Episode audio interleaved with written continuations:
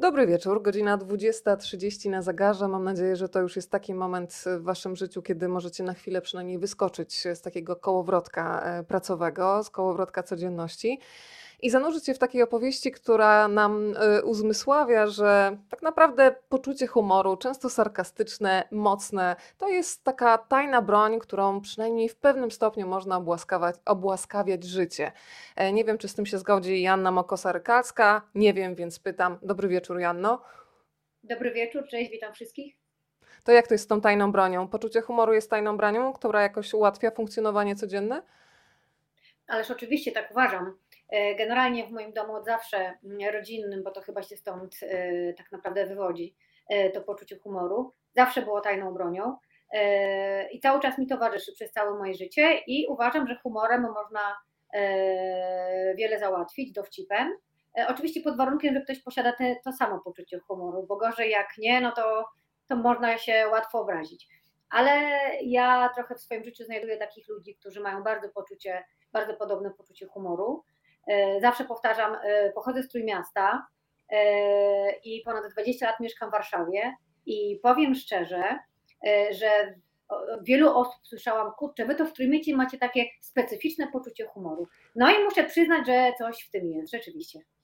Powiem Ci, że faktycznie w ogóle ludzie z Trójmiasta mają taką otwartą głowę. Ja mam wrażenie, że to trochę wiesz od morza i od wiatru, że wywiewa złe myśli, jest miejsce na te dobre i to jest po prostu tak płynie sobie. Ale faktycznie jakaś taka przestrzeń i dystans do rzeczywistości, tu się z Tobą zgodzę, bo mam sporo znajomych z Trójmiasta i bardzo tę cechę w nich cenię. A my mamy tym, tymczasem już na pokładzie gości z Chorzowa, z Warszawy, z Nysy, z Łodzi, z Pałuk. Drodzy Państwo, zawsze powtarzam, że można się dzielić e, tym, co dobre, czyli naciskacie guziczek udostępnienia udostępni pod tymi oknami, w których jesteśmy widoczne i tym samym ta rozmowa pojawia się na Waszej osi czasu. E, pozwól Janno, że Cię tak kulturalnie e, przedstawię. Już za chwilę wszyscy zajrzymy do Twojej powieści Matki przodem. E, no więc zacznę od tego, że dla mnie jesteś taką super ogarniaczką, bo właśnie e, jeżeli myślę o kierownikach produkcji, o kierowniczkach produkcji, o producentach, to są właśnie tacy super ogarniacze, e, którzy cały czas gdzieś biegają z telefonami, mają telefony do wszystkich świętych i generalnie no, są takimi mm, ludźmi, kiedy się pojawia sytuacja nie do rozwiązania, to wtedy oni wkraczają i działają, więc powiedz dla niewtajemniczonych, kim tak naprawdę jest kierownik produkcji w branży telewizyjnej czy filmowej? Tak, rzeczywiście dokładnie tak jak powiedziałaś. Kierownik produkcji jest ogarniaczem świata, e, czyli generalnie jest to taka osoba, która e, od początku najpierw e, tworzy budżet, zarządza budżetem filmowym czy telewizyjnym, a potem musi to wszystko tak ładnie poukładać, żeby to, co mamy w scenariuszu, znalazło się na planie filmowym. No i oczywiście kierownik produkcji jest osobą, która zarządza tymi wszystkimi procesami, ale żeby to się udało, e, to nad tym wszystkim musi pracować sztab ludzi, bo na planie zdjęciowym jest zawsze kilkadziesiąt osób. Mm, e, najśmieszniejsze jest to, że jak filmowcy, jak jesteśmy gdzieś na ulicy i kręcimy, to generalnie to tak wygląda, jakby nigdy nikt nic nie robi, bo wszyscy, jest 60 osób na przykład i każdy stoi i tak, co, co tu tyle osób robi? Ja wielokrotnie mieliśmy takie pytania, będąc na planie, wtedy do nas podchodził, u was tutaj jest tyle osób, a wy nic nie robicie.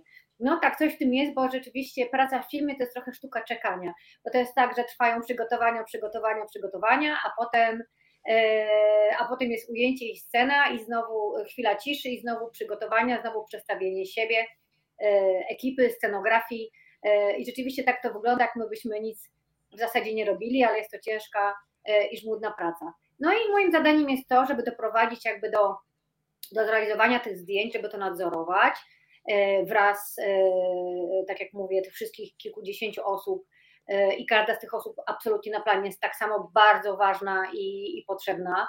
Kiedyś nas, ktoś pytał, dlaczego nas jest tyle, no to właśnie dlatego, bo wszyscy są bardzo ważni od, od kierowcy, który wozi aktorów, po kierownika planu, po scenografa, po panią, która robi catering, po asystenta reżysera czy asystenta scenografia. Wszyscy oni są bardzo, bardzo na planie potrzebni i są zawsze tak samo dla mnie E, dla mnie równi.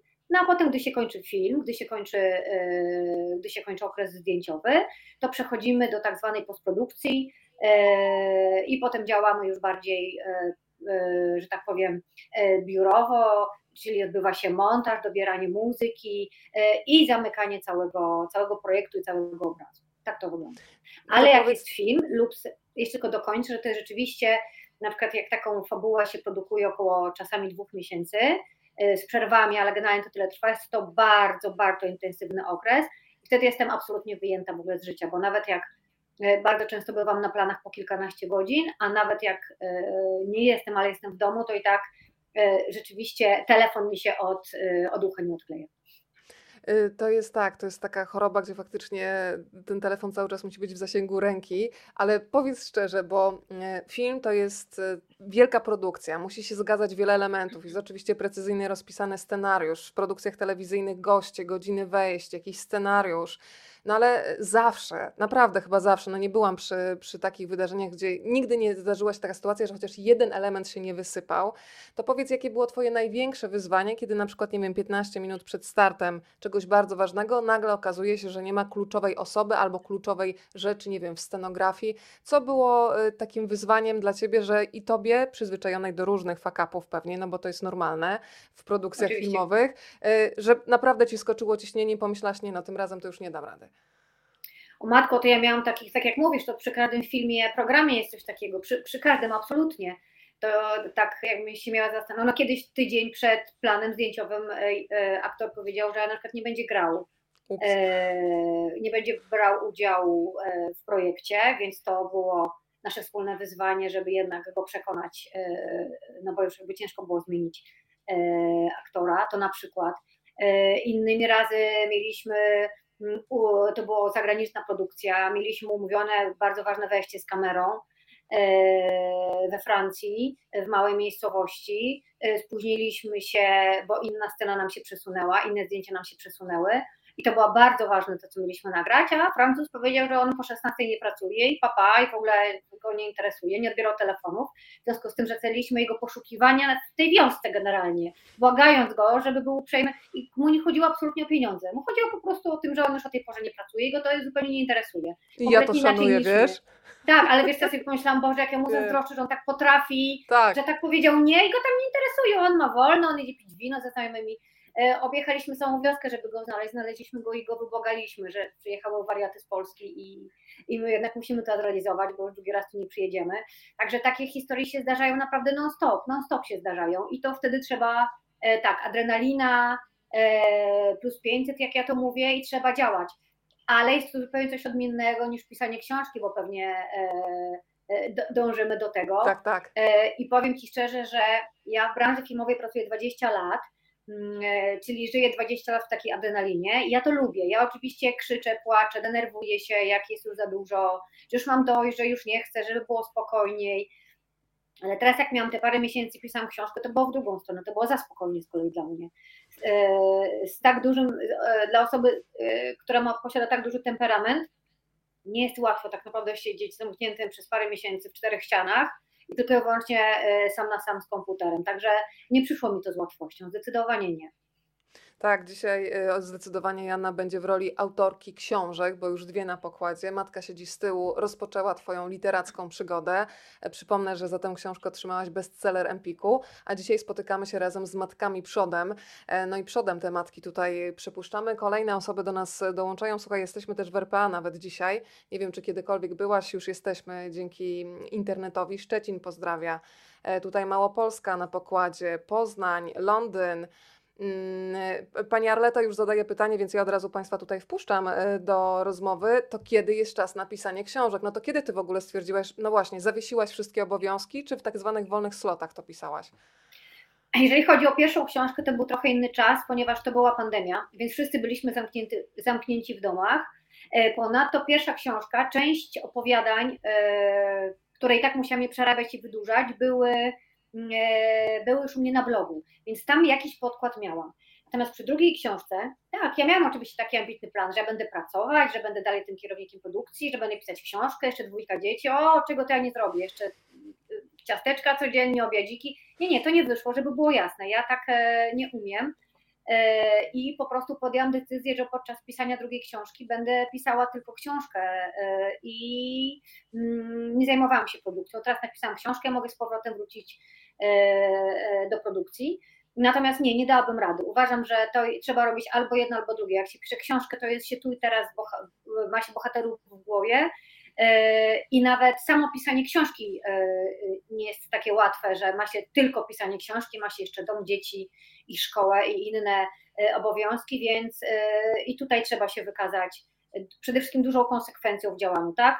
Czyli nie ma, wiecie, to tak się wydaje, że autor to tak ma, taki artysta, że on sobie wstaje i tak, napiszę dzisiaj albo nie napiszę. Nie no, jasne, no tak można wtedy 10 lat pisać, tak? Może mi się uda, może mam wenę, może nie mam weny.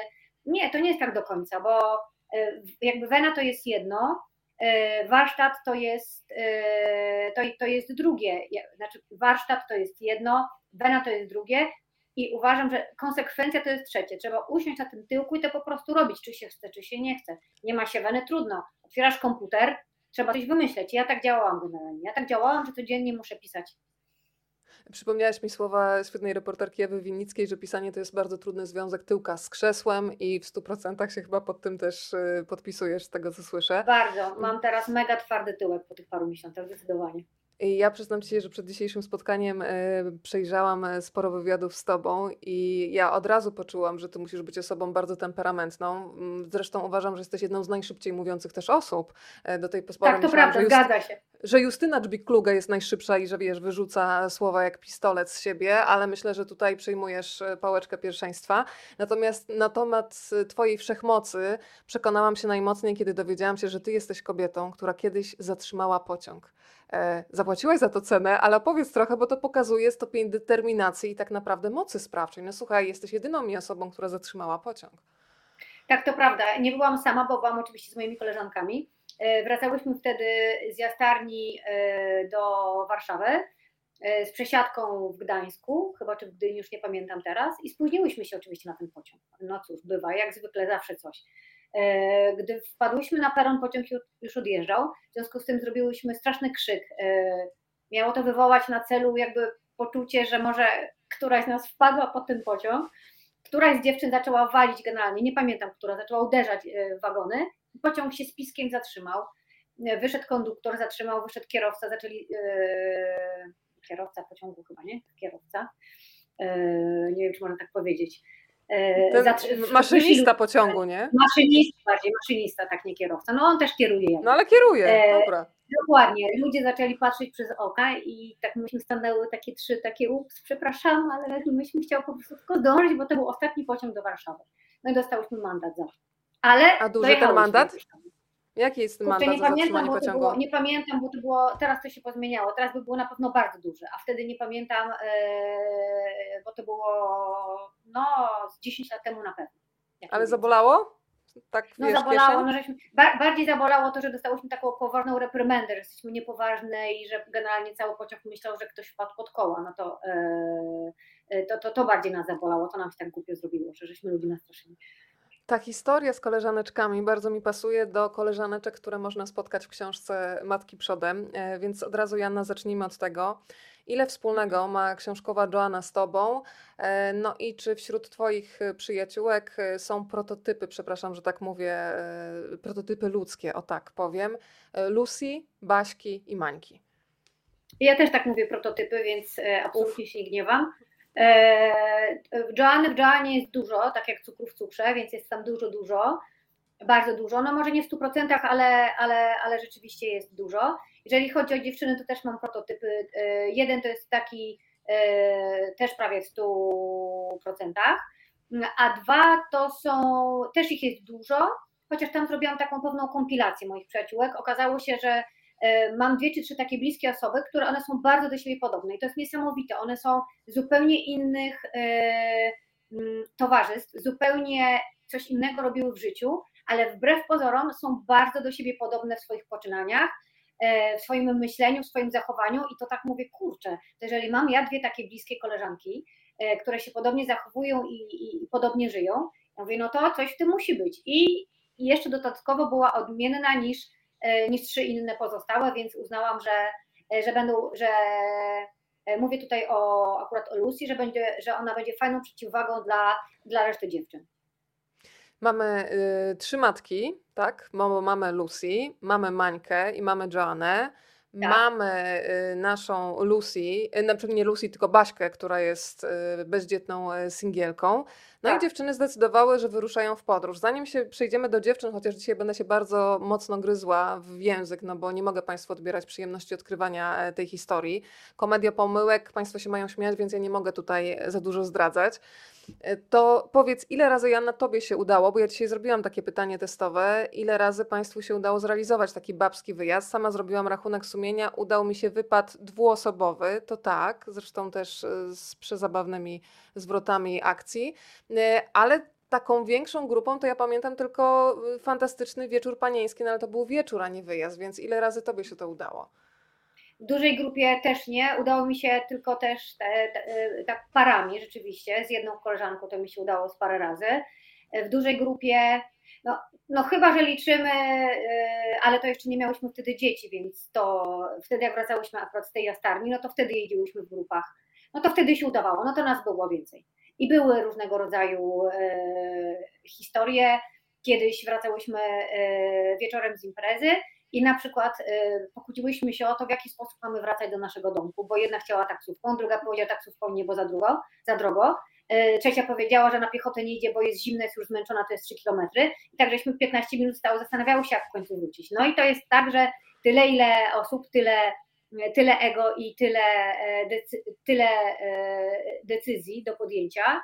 E, Jedna jest zawsze silniejsza bardziej charakterem, druga jest bardziej spokojna, ktoś inny ustąpi, a najgorzej jak dwie nie ustępują albo trzy nie ustępują, więc to jest cała tutaj, e, że tak powiem, feria charakterów, Mm, e, więc najpierw trzeba się trochę pokłócić, pogadać, popsioczyć, ale potem musimy podjąć jakąś decyzję, tak, i, i jakoś tam dojechałyśmy do tego domu, ale pamiętam, że były afery. Potem jak do, e, e, Potem taksówka zatrzymała się, doskonale pamiętam, e, nie pod samym domem, tylko gdzieś przy ulicy i myśmy nie pamiętały jak dojść. No to też było nie w lewo, nie w prawo, nie prosto. Co ty zwariowałaś? Nie szłaś? Nie, ja nie idę, ja nie idę. I każda poszła w innym kierunku i to pamiętam, że mm, w różnym czasie doszłyśmy do tego naszego domku, ale żeśmy się suma summarum wszystkie spotkały. Dla mnie fantastyczne jest to, że kiedy człowiek czyta, to najpierw sobie myśli, ale podkręcone, że przerysowane, a chwilę potem się zastanawia, nie, nie, przecież my żyjemy w tych absurdach codzienności. Zresztą sam e, tytuł twojej pierwszej książki, Matka siedzi z tyłu, od razu powoduje, że się myśli o Barei, ale przypomniałam Oczywiście. sobie e, podróż z moją przyjaciółką, e, ona jest lekarką, bardzo uporządkowaną i taką perfekcyjną, ja cały czas coś gubię, zapominam, ona jest przygotowana, ja jestem takim chaosem. No i Iwonka zamówiła nam transport na lotnisko i jest jakiś pan z kartką i my biegniemy do niego, wsiadamy i słuchaj, podjeżdża limuzyna. I ja patrzę na Iwonę i myślę, no Iwona, ale ile to kosztowało? Nie, nie, nie, no normalnie zapłaciłam. Mówię, no dobra, trochę jestem zdziwiona, ale wsiadamy. Ona już zdążyła się tam poczęstować cukiereczkami z tyłu. Wyjeżdżamy, po 15 minutach jazdy pan się odwraca i wymawia nazwę jakiegoś bardzo luksusowego hotelu, że my tam zmierzamy. I ja mówię, nie. I podaję jakąś tam naszą kwaterkę taką bardziej lichą, a pan mówi, żartujecie. My, no nie. No i się okazało, że pan nie wyjechał po nas i on na tym Hmm. kartce miał w ogóle nazwisko mężczyzny, ale z radością i po 15 minutach luksusowej jazdy Oczywiście, wróciłyśmy na lotnisko i to się zdarza. Oczywiście, że tak. Ja mówię, że naprawdę, że, że tematy leżą na ulicy. To jest, e, to ja już to wiem. Ja oczywiście je teraz bardziej wyłapuję, odkąd piszę. E, Albo jak tylko e, coś usłyszę, to, e, to potem tworzę z tego opowieść, bo rzeczywiście e, te, tego się nauczyłam. Natomiast absolutnie tematy leżą na ulicy, je można spotkać wszędzie. Ja już to gdzieś ostatnio opowiadałam. Mm, Poszliśmy jakiś czas temu z przyjaciółmi, mm, umówiliśmy się dwa miesiące wcześniej. e, Umówiliśmy się e, tutaj u nas w dzielnicy e, do, do knajpki. Dwa miesiące wcześniej była, e, było to umówienie. Poszliśmy, były cztery, e, cztery małżeństwa, trzy i pół, bo, bo jedna moja przyjaciółka była bez męża. I na wejściu mąż jednej przyjaciółek tak się bujał, że e, nieopatrznie się e, przewrócił głową do tyłu i przewrócił się na bęben. I wszyscy zastanawiali się, Jaki czy nie bęben? będzie jakiegoś. Tam była, bo to była taka, e, to była e, kubańska knajpa i tam były różnego rodzaju instrumenty. I tam był jakiś bęben, czy coś takiego, czy jakaś perkusja i on naprawdę mocno uderzył się tą głową i cały wieczór się przejmował, jak to mężczyzna, co teraz się będzie działo, czekał, co się będzie działo. E, to było to, więc zastanawialiśmy się, czy zaraz będziemy go wieźć do szpitala, czy jednak się uda.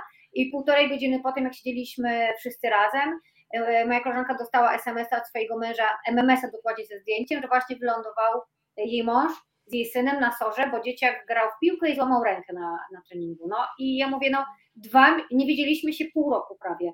Spotkanie omawialiśmy dwa miesiące, e, tak, żeby wszystkim pasowało, e, trzymaliśmy kciuki, żeby żaden z bąbelków się nie rozchorował i podczas godzinnego spotkania wydarzyło się tyle rzeczy. Abstrahując już od tego, że na tym, e, w tej knajpie, ponieważ tam był koncert kubański odbywał się, więc było sporo e, rodzin z dziećmi. I te dzieci, zobaczywszy te wszystkie instrumenty, po prostu chodziły i ciągle grały we wszystko, a to w bębny, a to w gitarę. I my, bezdzietni na ten moment, tak bardzo chcieliśmy po prostu spokoju, tak tylko patrzyliśmy tak, Jezu, ja tego nie wytrzymam. Następna. Ty powiesz? Ja mówię, nie, bo znowu będzie, że ja robię dym. Ja nie powiem, ty powiedz. Jakoś tak te instrumenty stały tuż obok nas i te maluchy przychodziły i cały czas te perkusje. Ja mówię, nie, przysięgam, odwiozą mnie do tworek. I miałam wrażenie, że ktoś to robił celowo, żeby sprawdzić, ile mamy cierpliwości, ale na szczęście rodzic po jakimś czasie się kapnął, że to chyba nam przeszkadza, bo to było tuż absolutnie e, przy naszym stoliku. No i to było tylko jedno wyjście i tyle tematów, już nie mówiąc o tym, mm, jakie historie opowiadały mi koleżanki, które były na tym, e, na tym spotkaniu, więc z kolejnej już pięć bym mogła mieć historii, więc to się dzieje, to jest wszędzie wokół nas, powiedz. Ale słuchaj, ja Ci dziękuję, bo przypomniałaś mi jeszcze historię chyba z czasu studiów, kiedy przyszłam, wracałam z pociągu, przyszłam na chwilę do kawiarni, żeby wypić ciepłą kawę i nagle poczułam, że robi mi się tak bardzo gorąco w okolicach krocza, no nazwijmy to wprost, Okazało się, że pękła szklanka i to wszystko tak delikatnie przeciekało, w ogóle dno odpadło. I słyszę tylko tam z pani biegnie ta kelnerka, pochodź tu szybko, szybko przynieś szmatę, ale co się stało? Pani dno odpadło. No i poczułam się naprawdę taką kobietą, wiesz, bez dna, e, więc e, dziękuję Ci, że, że faktycznie też człowiek sobie czyta o dziewczynach, ale też uruchamia własny wehikuł czasu. Od razu, słuchaj, ktoś zauważył, że mm, tak jak ja Ci powiedziałam przed naszym spotkaniem, że masz bluz, bluzę służbową i są pytania, jak można nabyć taką bluzę. Czy można? Fajna, nie? Słuchajcie, ta no. bluza jest akurat, ona była zrobiona specjalnie dla mnie ale ponieważ gdzieś w niej się ostatnio e, pokazałam rzeczywiście i dużo pytań, zapytań dostałam, więc muszę dowiedzieć się co jak. Na pewno na stronie wydawnictwa są torby matki przodem, więc w ogóle są super, właśnie są takie w takich kolorach, jest e, taka kremowa e, z żółtym znaczkiem i kolorowymi tymi bąbelkami. Więc bluza jest na razie tylko, tylko dla mnie. Ale słuchaj, gdyby powstała jakaś taka znacząca, wpływowa grupa lobbyingowa, to możemy pisać do wielkiej litery i może bluzy się znajdą w ofercie. tak, tak, myślę, że tak. Myślę, że myślę, że tak. Jak wiadomo, jak, jak będzie zainteresowanie, y, to, to będziemy działać. Trochę powiedzmy, Janna, jak wyglądała pierwsza książka i jak skonstruowana jest druga, bo one się oczywiście ze sobą łączą. Ja mówiłam Państwu w zapowiedzi, że ja trochę zaczęłam, e, nawiązując do podtytułu tej książki, jak znalazłyśmy się w ciemnej D, że ja trochę z D strony zaczęłam, czyli zaczęłam od matki przodem, a potem wróciłam do Twojego debiutu, ale spokojnie myślę, że można w różnych konfiguracjach e, czytać, tylko że faktycznie te książki mają trochę inną konstrukcję, więc w takim dużym skrócie, taki teaser w poprzednim odcinku. Jasne. E, obie książki są e, tak, e, można je czytać niezależnie, zacząć od drugiej, a potem zacząć, a potem kontynuować pierwszą. Nie ma to znaczenia. Jeżeli chodzi o pierwszą książkę Matka siedzi z tyłu, to jest to zbiór opowiadań oczywiście fabularnych, nie żadnych felietonów, tylko jest to zbiór opowiadań fabularnych. Tam jest chyba około 80 opowiadań, nie pamiętam szczerze mówiąc już teraz, chyba około 80 opowiadań jest. E, I w pierwszej książce, to, to co łączy te dwie książki na pewno, e, to są bohaterki, bo zarówno w pierwszej i drugiej książce te bohaterki występują. W pierwszej był jeszcze bohater, e, jeszcze było więcej tych bohaterów, ale głównymi wiodącymi właśnie też były dziewczyny. I tam się troszkę dowiadujemy w pierwszej książce o dziewczynach, ale w zasadzie w drugiej tak samo, no bo ja te E, właśnie chciałam, żeby one były, te części były niezależne od siebie, że nie trzeba czytać pierwszej, żeby czytać drugą. I był to zbiór opowiadań, e, które każde miało początek, rozwinięcie, zakończenie jedno opowiadanie, dziękuję, ciach, następne. Natomiast druga książka jest już taką regularną powieścią, czyli mamy jedno długie opowiadanie, e, bardzo dużo punktów zwrotnych, klasyczny początek, rozwinięcie i zakończenie.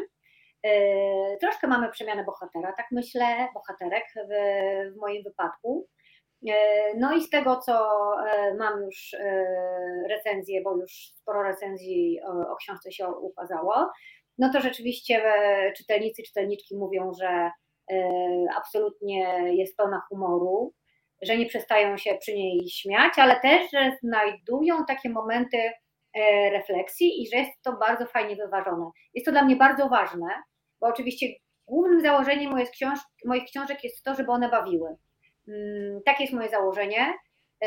Ja sama lubię bardzo dobre komedie, zarówno książkowe, jak i filmowe. Mm, e, ale lubię, żeby one e, nie były głupie, żeby nie były infantylne. Bo w komedii jest e, bardzo cienka granica między groteską a humorem. I oczywiście ja się bałam, czy ja jej nie przekraczam. Zarówno bałam się w pierwszej, jak i w drugiej książce. Pierwszej się bałam zdecydowanie, bo w ogóle się bałam, czy nie jest to za grubo, mówiąc kolokwialnie. Czy to ten żart to jednak nie jest taki za mocny.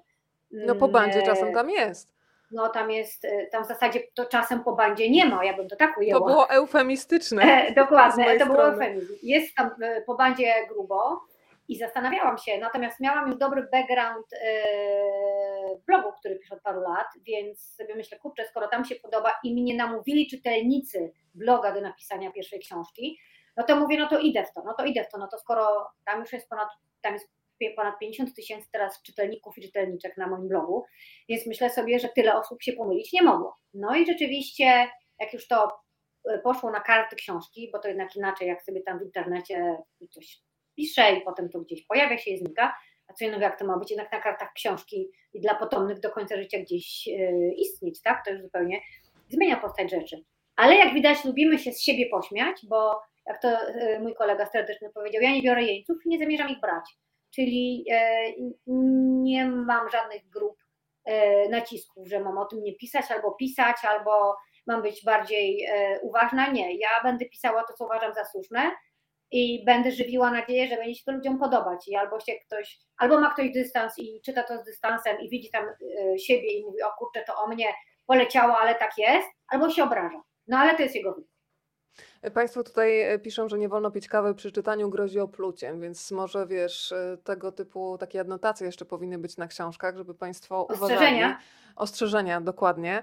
Mm, ja muszę Cię zapytać o taką postać, którą od razu polubiłam, czyli Eduardo. Niech się pojawi przez chwilę w naszej opowieści.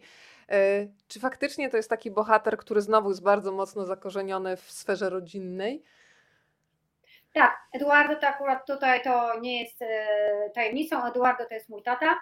E, mówimy na niego Eduardo, e, na imię ma Edward. Mm, no i rzeczywiście Eduardo tak się śmiejemy, że on jest taki trochę capo di tutti capi. Eduardo jest osobą bardzo mocno stąpającą po ziemi, jest bardzo konsekwentny i zawsze wydawało mi się, że był takim wymagającym tatą. Jest po znaku skorpiona, więc to powinno wszystko jakby wyjaśniać bo to wszyscy wiemy, jakie są e, skorpiony, może za bardzo nie e, okazujące uczuć, e, ale są bardzo rodzinne, w tym wszystkim ciepłe i bardzo wspierające. Mm, I przede wszystkim Eduardo, jak i nie tylko on, ale jak i cała moja rodzina ma po prostu ogromne poczucie humoru i zawsze wszystko obraca w żart. Zagaduje również, idąc do sklepów, zagaduje zawsze ekspedientów, ekspedientki, ludzi na ulicy, więc u nas to rodzinne. Jak się na nas trafi, to najgorzej. Pani Teresa napisała, czytałam pierwszą książkę i śmieję się w głos. E, tak śmiałam się czytając Lesia. To chyba bardzo e, dobry komplement, prawda? Bo ty chyba czytałaś autorkę Lesia. A oczywiście czytałam autorkę Lesia. Powiem szczerze, że jak e, na blogu zaczęły pojawiać się komentarze, co dla mnie po prostu było, naprawdę ja to aż łzy w oczach miałam, jak to, jak to czytałam, że E, ojej, to e, Nowa Chmielewska, ja mówię, matko z córką, no to nie wiem, czy może być dla mnie większym wyróżnieniem, że ktoś e, widzi jakiekolwiek podobieństwo. Czytałam Chmielewską, nawet niedawno wróciłam jeszcze sobie do, z ciekawości do męża zastępczego. Ostatnio słuchałam Dzikie Białko również. No i no, no nie wiem, no gdzieś to poczucie humoru, myślę, że pod tym kątem ludzie myślę, że mogą gdzieś mnie porównać, jeśli mogę tak powiedzieć, do Jany Chmielewskiej, to jest pewnie to e, e, poczucie humoru, no, no bo tak rzeczywiście czytelnicy piszą. Nadchodzą kolejne ostrzeżenia, więc ja je będę umieszczać w taki wirtualny sposób na Twojej książce. Ja już to kiedyś pisałam, pisze Pani Monika, żeby tego nie czytać, jeśli ma się zamiar spotkać ludzi, bo ja czytałam jadąc na wycieczkę i na miejsce dojechałam w złym stanie technicznym, uryczana i rozmazana jak panda po imprezie. Więc Państwo już sobie tworzą wyobrażenie, co Was może no ja przepraszam, ja przepraszam, ja wiem, ja, ja, ja w ogóle dostaję dużo takich właśnie, że to jest wszystko moja wina. Ja wiem, zawsze na kogoś trzeba zwalić. Ale w takich e, sytuacjach dobrze być winnym, nie? Tak, no dobrze, ja, to ja chcę być tak winna. Ja chcę być tak winna. E, rzeczywiście ktoś ostatnio napisał, że, że przy moich książkach powinno być e, ostrzeżenie e, lub generalnie wydawnictwo powinno w pakiecie dodawać pampersy. Pomyślę przy trzeciej książce, czy to nie jest rzeczywiście jakaś dobra koncepcja. Słuchaj, to pogadajmy o tych matkach. Matki przodem to jest ta książka, która nas dzisiaj tutaj zgromadziła. Bardzo lubię taki dialog, kiedy Lucy sobie rozmawia z Joanną i mówi: Pamiętacie, jak byłyśmy małymi dziewczynkami, bawiłyśmy się w dom? Tak, układałam do snu lalki, je karmiłam. Nie płakały, nie pyskowały, nie wstawały rano. E, odpowiada tutaj Joanna. E, to też jest takie przełamanie takiego bardzo niestety obecnego w e, polskiej narracji na temat macierzyństwa przekonania, że macierzyństwo to jest tylko ten lukier, brokat, pastelowe kolory, spełnione marzenie. Jak często w ogóle, jak rozmawiacie, no ty też jesteś z specyficznej branży e, filmowej, telewizyjnej, gdzie te rozmowy się toczą wprost, tam padają też mocne słowa i ludzie mówią otwarcie o tym, co myślą i też e, no bardzo często też są mocno związani z pracą, więc ten, ten dom jest oczywiście równie ważny, ale też ta mobilność myślę, że jest większa. Jak często kobiety między sobą w Twoim środowisku, bo niech każdy mówi o swoim, Państwo mogą się dołączyć, no jest taka zgoda i otwarta przestrzeń na to, że czasami ma się ochotę na powrót do przeszłości, czyli do stanu bezdzietności, bez zobowiązań. No, ja myślę, że to bardzo często się pojawia i my to wcale e, nie robimy z tego żadnych tajemnic, bo e, na planie jest bardzo dużo kobiet I bardzo często to jest tak, że nie wiem, jest cisza na planie, a my wchodzimy gdzieś, chowamy się, a tu nagle powiadomienie z Librusa przychodzi, albo dzwoni dziecko, albo nie wiem, koleżanka charakteryzatorka kończy malować, a tu nagle, nie, nie zaczekaj, nie, nie zaczekaj, nie, y, zostaw tam, y, jest zupa, więc to jest, jakby wiecie, to się wszystko łączy.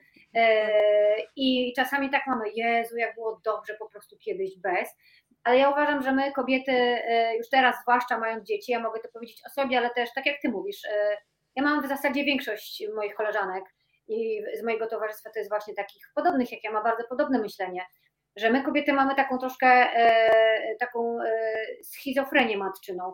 Czyli z jednej strony e, chce się być bez tych dzieci, a z drugiej strony jest ciężko bez tych dzieci, bo nawet jak się gdzieś wyjeżdża, to tak samo jak ja, jak jeżdżę na targi na przykład, tak? Jeżdżę na targi, czasami rodzina jeździ ze mną, jak są jakieś fajne miejsca i mamy taką możliwość i mamy czas, a czasami jest tak, że ja mówię, że jadę sama, bo jadę tam na jedną noc i wracam, to nie będziemy się wstycią.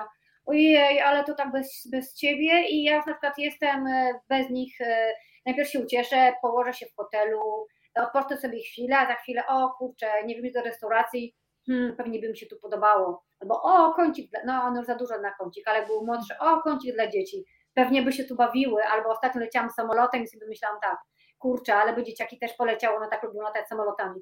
Więc to jest takie, to jest takie rozdwojenie jaźni u kobiety, mam wrażenie, że e, czasami to jest i tak źle, i tak niedobrze, no ale e, oczywiście nie wyobrażam sobie życia bez dzieci i, e, i one na pewno nadają kolorytu, mm, e, dodają też więcej zmarszczek i siwych włosów, mm, ale przede wszystkim fajnie zobaczyć w dzieciach cząstkę siebie, e, zobaczyć e, jak rosną, jak się rozwijają i i zobaczyć w, w nich cechy, na przykład, których nie lubimy w sobie, bo ja widzę i czasem, no przecież ona jest tak jak ty, a ja, hmm, serio? Jak ja? Masażaty słyszysz jak ty, więc w ogóle, albo słyszeć od moich dzieci, bo on teraz taki, taki wiek dość pyskaty, e, mam to po tobie, mam to po tobie, ja mówię, o ty mała żmiju, także nie, nie, to, ale też jest oczywiście wspaniale, jak przyjdą, jak robią herbatę, jak możemy sobie usiąść, nie wiem, razem pod kocem, obejrzeć jakiś fajny film, albo jak idziemy do kina, mm, albo jak właśnie bardzo często mam takie dylematy. Idziemy sami, czy idziemy z dziećmi? No i wiecie, że mimo wszystko bardzo często wygrywa to, a że jednak idziemy z dziećmi albo zostajemy z dziećmi. Chociaż one już też mogą same zostać w zasadzie. Także to jest tak, że człowiek tak zawsze już będzie na, na, na, te, e, na, na te dwie linki, że tak powiem, e, już na to swoje życie. Powiedziałaś o tych targach, że czasami jeździcie wspólnie, rodzinnie. Ja sobie mm, prześledziłam Twoje media społecznościowe i Ty faktycznie jesteś w bardzo intensywnej trasie. Byłaś w moim tak. rodzinnym Rzeszowie. Jak Ci się Rzeszów podobał tak. swoją drogą? Bardzo mi się podobał, byłam pierwszy raz. Oczywiście miałam, e, e, miałam bardzo dużo e, niespodzianek. Po pierwsze, na jakże odległej trasie samolotowej Warszawa-Rzeszów zgubiono mi walizkę, więc wow. to doleciałam bez walizki. Potem jak doleciałam bez walizki, to się okazało, aha, jeszcze będąc w samolocie, wszystkie miejsca w samolocie były zajęte, oprócz tylko obok mnie było wolne. I tak się cieszyłam w tym samolocie, że sobie usiądę, poczytam sobie gazetę, książkę wzięłam, ja zawsze biorę pełno, połowę z tego nie tykam, bo myślę, patrzę, oglądam, rozglądam się na ludzi. Nie minęło 15 minut, jak dosiadł się do mnie pan i zapytał, czy może sobie zrobić zdjęcie, bo, ja, e, bo ja siedziałam przy oknie, czy może zrobić zdjęcie. Powiedziałam, że nie ma sprawy. Myślałam, że zrobi i pójdzie, ale został. I opowiedział mi połowę swojego życia, skąd przyjechał, jak przyjechał, gdzie. Dobrze powiedziałam, dobrze, fajnie. Potem zaginął ten bagaż, to się stresowałam, że będę musiała chyba w dresie wystąpić e, na spotkaniu autorskim. E, potem mi nie działały wszystkie karty, bo w centrum handlowe, handlowym nie było zasięgu. I tak cały, ca, a jeszcze żeby było mało, pojechałam sama bez dzieci i bez męża. Spotkanie autorskie miałam w sobotę na godzinę 10 i co zrobiłam? Zaspałam. Naprawdę? Matka zaspała, zdarzyło mi się to pierwszy raz w życiu. Zadzwoniła do mnie moja Agnieszka z wydawnictwa i tak e, 10 Aga Paśko, pozdrawiamy Cię Aga. Aga Paśko i tak e, Aga jest ostoją w pokoju i tak e, Jasiu, słyszę, ten, słyszę, słyszę ten głos, że się nic nie dzieje, ale tak, ale, ale tak podprogowo mówię, że już, że pcham się w gips generalnie. Ja tak, hotel mnie obudził. Gdzie jesteś? Ja, no w łóżku jestem. Co, jak chciałam, że jest 15 po 10. Za ile możesz być u nas? A ja tak, o, nastąpiło słowo e, niecenzuralne. E, dobrze, że nie potrzebuję dużo czasu, żeby rano wstać, e, więc zrobiłam to naprawdę w trymiga. No tak to jest, jak matka bez dzieci pojechała na targi i postanowiła się wyspać. Nastawiłam sobie budzik, tylko zrobiłam to tak niefortunnie, że okazało się, że budzik był nastawiony, ale od poniedziałku do piątka, to była sobota. Powiem Ci, że jak e, powiedziałaś głos Agnieszki, to ja ją po prostu usłyszałam z tym jej spokojem zen, to, to fantastycznie. Tak, z tym zen. Dwa, że ja Cię chciałam tak naprawdę zapytać i widzę, że to się samo materializuje, bo przypomniała mi się książka Marny, laureata Pulitzera Greera, fantastyczna zresztą książka, gdzie tam jest taki, on, ten, ten wątek się pojawia tylko przez chwilę, e, takich spotkań autorskich i w ogóle bycia w trasie e, i tam jest naprawdę ogromny potencjał komediowy, Chciałam zapytać, czy mogłabyś w ogóle napisać całą książkę o takim byciu w trasie z perspektywy autorki, czyli właśnie spotkania z promotorami książek, Aga, która do ciebie dzwoni, a ty jeszcze jesteś w łóżku, pytania, które być może cię wybijają z rytmów, y, z publiczności. Weźmiesz to pod uwagę? E, wiesz, to jeszcze bym musiała trochę więcej podróżować, e, jeżeli chodzi o książki, bo mm, mam już pewne doświadczenie, ale jeszcze nie na 300 stron. A powiedz, czy były jakieś takie pytania i reakcje, które Cię zaskoczyły? No bo to jest tak, że piszesz książki, potem już tracisz nad nimi kontrolę, bo one idą między ludzi, już są w konkretnych domach, się zadomawiają i, i żyją swoim życiem. E, Tak. Co Cię najbardziej zaskoczyło podczas tej trasy? E, Wiesz co, mnie w ogóle generalnie zawsze bardzo zaskakują takie historie ludzkie, jak do mnie, bo tak, pytań na forum zauważyłam, że jest bardzo mało. Czyli jak siedzi kilkadziesiąt osób e, i jest spotkanie ze mną, to tak, to jest trochę, to jest taki syndrom w szkole. Czy ktoś ma pytania? Cisza, ręce z tyłu, niech każdy patrzy po sobie tak, nie, nie, nie. Ale potem, mam jak nie. już się spotyka, jak, tak, tak, tak, nie, nie patrzę, trochę jestem, trochę, trochę nie jestem, trochę jestem, trochę nie jestem. Ale potem, jak już są e, spotkania e, indywidualne, no to jest bardzo dużo. E, To wtedy rozmawiam z ludźmi, ludzie mi opowiadają swoje historie, swoje historie życiowe, więc to są naprawdę świetne. Uwielbiam, są to świetne spotkania. E, Bardzo generalnie lubię, miałam dużo takich, które mnie bardzo wzruszyły, jak e, czytelnicy, czytelniczki mi opowiadały, że czytały moje książki, będąc na przykład podczas ciężkiej choroby. Jedna pani była na patologii ciąży leżała, druga pani e, była chora na nowotwór i mówiła, że jak czytała pierwszą książkę, to ta książka pomogła jej to wszystko przejść lekko, bo to, co ona wpadała tylko e, w złe samopoczucie, to ona sobie brała tę książkę i czytała poszczególne rozdziały albo po kawałku, żeby jej było lżej, więc to są dla mnie takie mm, bardzo ważne momenty, bo ja owszem chciałam bawić tymi książkami, ale nigdy nie zdawałam sobie sprawy, że moje książki, bo to też usłyszałam, mają takie działanie terapeutyczne. E, Paru czytelników też e, było w komentarzach e, od czytelników takie informacje, że książka powinna być przepisywana na receptę, na przykład na, na kiepski humor, więc to są dla mnie takie bardzo cenne, cenne uwagi. Co dostaję na przykład również czasami mi ludzie wysyła, oprócz tego, że na przykład dostaję, jak już byłam drugi raz w Krakowie, to dostałam precle, bo poprosiłam. I te pretzel uratowało mi życie, bo byłam tak, i jeszcze coś do picia chyba nawet ktoś mi przyniósł, bo te pretzele, bo tak to jest prosto z pociągu, szybko, szybko, szybko, szybko. I uratowało mi życie, bo byłam potwornie głodna, więc na przykład to. Ktoś jeszcze inny, parę osób przesłało mi swoją twórczość, żebym przeczytała. Mm, to to i co jeszcze? Tak, co mi przychodzi do głowy nie wiem, no tak jak mówię, najważniejsze to są te spotkania i te opowiadania ludzkie e, o życiu, e, o byłych partnerach, o tym, że małżeństwo się porozpadało albo że się zaczyna coś nowego. Ostatnio byłam na targach w Rzeszowie i poznałam dwie wspaniałe, fantastyczne seniorki. No tak bym sobie życzyła być taką seniorką jak Panie, jeżeli mnie oglądają, to pozdrawiam serdecznie. Wesołe kobitki jeżdżą po całej Polsce, poznały się w internecie. Jedna jest z Warszawy, a druga jest z południa Polski. Poznały się w internecie, teraz są przyjaciółkami, śpią u, u, u siebie w domach, odwiedzają się na, na, nawzajem.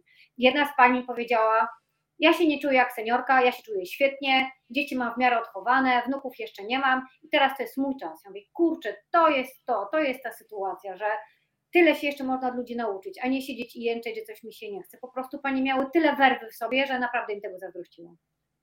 To ja już też zazdroszczę i chyba muszę jej poznać w takim razie.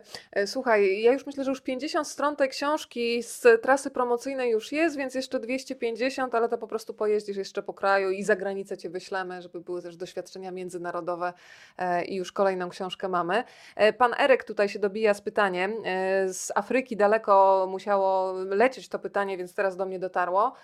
E, odnośnie kina, czy pani książka nadaje się do sfilmowania? No pytamy w końcu kierowniczkę produkcji, więc niech się wypowie tutaj. Ha, wiecie, no ja obiektywnie. Ja nie jestem obiektywna. Pierwsza książka, jeżeli chodzi o pierwszą, bo tam były też pewne plany, e, nawet, nawet e, były propozycje sprzeda- kupna praw do ekranizacji mm, do książki.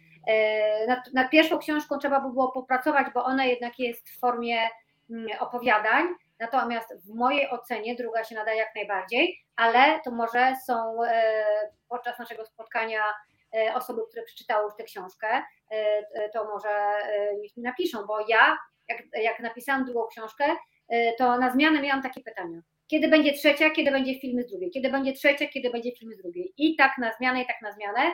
Więc wydaje mi się, że tak. E, Jasia, powiedziałyśmy o tym, e, że piszesz, e, ponieważ chcesz bawić i to jest bardzo cenne. Nie masz w ogóle wrażenia, szczególnie, że jesteś osobą związaną z branżą filmową. Ja szczególnie, kiedy patrzę na przykład na filmy studentów szkół filmowych, to powiem Ci szczerze, że trochę mnie przeraża, że ci młodzi ludzie już na początku życia w zdecydowanej większości tworzą filmy tak dołujące. Ja wiem, że część z nich jest bardzo przejmujących i one są potrzebne, bo rozkładają na łopatki emocjonalnie i potem się człowiek składa powoli, ale brakuje mi w polskim kinie bardzo i myślę, że to jest trudniejsze tak naprawdę do zrobienia, filmów, które będą Cię podnosić. Będzie w nim lekkość, będzie humor, pod tymi heheszkami będą też e, schowane różne problemy życiowe, ale że tego jest, no nie wiem, tak mniej więcej 9% do 91%. Jakie ty masz wrażenie? Zgadzam, absolutnie zgadzam się. Teraz nie byłam e, w tym roku i, no i dwa lata temu też nie byłam na festiwalu w Gdyni, ale wcześniej byłam na paru i oglądałam wszystkie filmy i rzeczywiście E, ja nadal uważam, że my gdzieś w Polsce gdzieś e, mamy, jak ja to mówię, kino moralnego niepokoju, czyli musi być ono ciężkie. I na przykład bardzo żałuję, jest mi przykro, że nie ma w zasadzie w kategorii nawet chyba filmów fabularnych e, w Gdyni, nawet takiej kategorii komedia. Nie wiem, czy jest na Oscarach, nie jestem od tego przekonana, ale jest to gdzieś traktowane po macoszemu. Ja się pytam, dlaczego? Bo tak jak mówisz, uważam, że zrobienie dobrej komedii to jest ogromna sztuka, i, i nie mniej trudniejsze niż zrobienie jakiegoś filmu e, ciężkiego, e, skomplikowanego. Więc e, tak postuluję, żeby robić komedię. E, mamy bardzo dużo szlagierowych, świetnych międzynarodowych komedii. No ja jestem ogromną fanką e, na przykład Cats Vegas. Uwielbiam, kocham i uważam, to jest naprawdę świetny film. Ostatnio oglądałam, jestem fan, fanką kina angielskiego i francuskiego. W francuskiej komedii to jest majstersztyk, uważam. Są po prostu genialne. Ostatnio e, widziałam e, w Jastarni, w, w moim ukochanym kinie Żeglarz zresztą, które pozdrawiam dziewczyny serdecznie z kina. Film francuski i teraz, żeby mnie były trzy, były trzy części tego francuskiego filmu. jak oni to robią, chyba Dobry Boże, coś. Mhm. One, trzy te tytuły są do siebie podobne. sprawdzę. Mm, sprawdź proszę, żebym tutaj nie. Jak dobrze, nie... że istnieje wujek Google. Tak, wujek Google, no bo pamięć już wiadomo, już w tym wieku to wiadomo, już w tym wieku, tak. łatwo spamiętać. Dziękuję za tę szpileczkę, tak. E, to ja nie pamiętam. Ale ja też. A, a nie, to to musisz się upewnić. Tak, tak, o, dziękuję, to było Jesteś bardzo dobre. profesjonalna, musisz się upewnić, wiesz. Tak, jak oni to robią, dobry Boże, tak? Boże szumiący.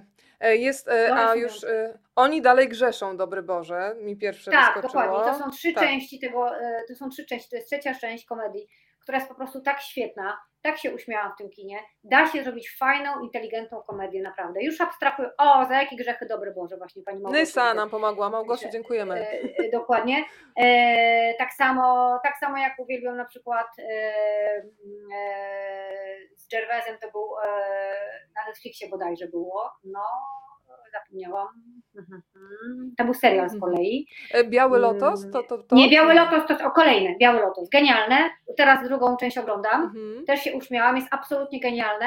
E, ale z Gervaisem to był, no, widzisz, jednak, kurczę, jednak COVID miałam we wrześniu i mam, wiecie co, naprawdę mam wrażenie, że mam jakieś takie dziury mm, e, po tym. Dobra, może mi się przypomni. Słuchaj, to ja y, nawiążę jeszcze trochę do tego, że pod tymi wybuchami śmiechu y, są też takie wątki, przy których się na chwilę zatrzymujesz. Ja bardzo lubię ten moment swoją drogą. E, naprawdę jest bardzo zaskakujący zwrot akcji, więc muszę się teraz pilnować, ale chodzi mi, nazwę to tak bardzo ogólnikowo, o taki wieczorek coming outów różnych bo często mhm. jest tak, że żyjemy ze sobą nawet w relacjach bliskich, przyjacielskich latami i tak naprawdę nie mamy pojęcia, co ktoś ma tam pochowane gdzieś głęboko, czego się wstydzi i nagle czasami na takich wieczorach, no powiedzmy też prosto, czasami polewanych alkoholem, kiedy się języki rozwiązują. Daje w szyję się, daje. Tak, daje się w szyję i dlatego oczywiście zmniejsza się tutaj dzietność i Polska się nie może rozwijać. E, no to wtedy się okazuje, że tak naprawdę tam coś naprawdę mocno uwiera. E, mm, powiedz jeszcze, jakie tam są wątki, tak zarysowując, bo dla mnie też jest taki poruszający i wiem z rozmów e, taki wątek, gdzie na przykład często dorosłe kobiety nie mogą sobie ułożyć do końca relacji z matkami i tam Mańka jest naprawdę, jest taki, kilka takich dialogów mocno no takich y, mocnych i pokazujących, że czasami pukamy do jakichś drzwi po coś tak mentalnie nie po rzeczy i tego nie dostaniemy, tak. bo po prostu ktoś tak. nam tego nie da. E, ale też taki wątek bardzo mi bliski nadodpowiedzialności wśród też freelancerów, że ty nie możesz czegoś przekazać, nawet jesteś na tych wakacjach i myślisz, co teraz robią w pracy bez ciebie. Oni naprawdę o tobie nie myślą. Który, by mhm. jest ci taki, który był dla ciebie naprawdę istotny, że nie wiem, ty sobie zrobiłaś drabinkę, że powrzucasz pomiędzy te e, akcje, zwroty akcji, pomiędzy komedię pomyłek, pomiędzy ten język sarkastyczny, również takie rzeczy, które e, spowodują, że ten człowiek się na chwilę zatrzyma czytając. Tak, dokładnie tak. E, miałam plan na to, że zrobię sobie listę takich ważnych rzeczy. Takich ważnych rzeczy, o których chciałabym e, e, zakomunikować. Afterlife dokładnie. O Jezu, Afterlife, cudowne. Dziękuję. Kocham. Cudowne, uwielbiam też e, Afterlife. Tam też nie biorą jeńców, tam nie ma świętości. I ja tak. właśnie takie produkcje bardzo lubię. Dokładnie tak, miałam taki plan, że oprócz, że oprócz heheszków i śmieszków i zwrotów akcji absurdalnych, ale w większości prawdziwych, wbrew pozorom, to będę chciała coś przekazać światu troszkę. I zaczęłam grzebać trochę w tych moich prototypach, trochę w swoim życiu, trochę w życiu prototypów i zaczęłam też, bo to co ja jeszcze robię, to ja bardzo dużo dokumentuję. Dokumentuję, dokumentuję, czyli jak piszę o czymś, to bardzo to dokładnie sprawdzam. Wypytuję, dopytuję, co ty byś zrobiła, a z czym ty masz problem, eee, na czym ty byś chciała popracować, co się u ciebie zmieniło. Eee, tak samo eee, to skorzystam, nie wiem, czy Edytka mnie ogląda, nie mogę więcej powiedzieć co jak, bo Edytka jest jedną z naszych tajem, e, tajemniczych postaci. Była tak, e, pomagała mi w dokumentacji tak zwanej e, krajoznawczej. Nie mogę powiedzieć, no bo spalę tutaj co i jak, ale całuję Cię Dytko, jeżeli, jeżeli nas oglądasz. I tak rzeczywiście było. Miałam taką jakby drabinkę, miałam taką listę rzeczy, które chcę ująć, jakie są ważne tematy w ogóle w życiu kobiet, w stosunkach międzyludzkich, bo to, to, nie są tylko, to nie są tylko dzieci, bo to właśnie były kwestie rodzice-dzieci, kwestie rodzice-rodzice, kwestie, e, nie wiem, z teściami, e, kwestie z partnerami, czy sobie na, na ile pozwalamy, albo sobie na co nie pozwalamy.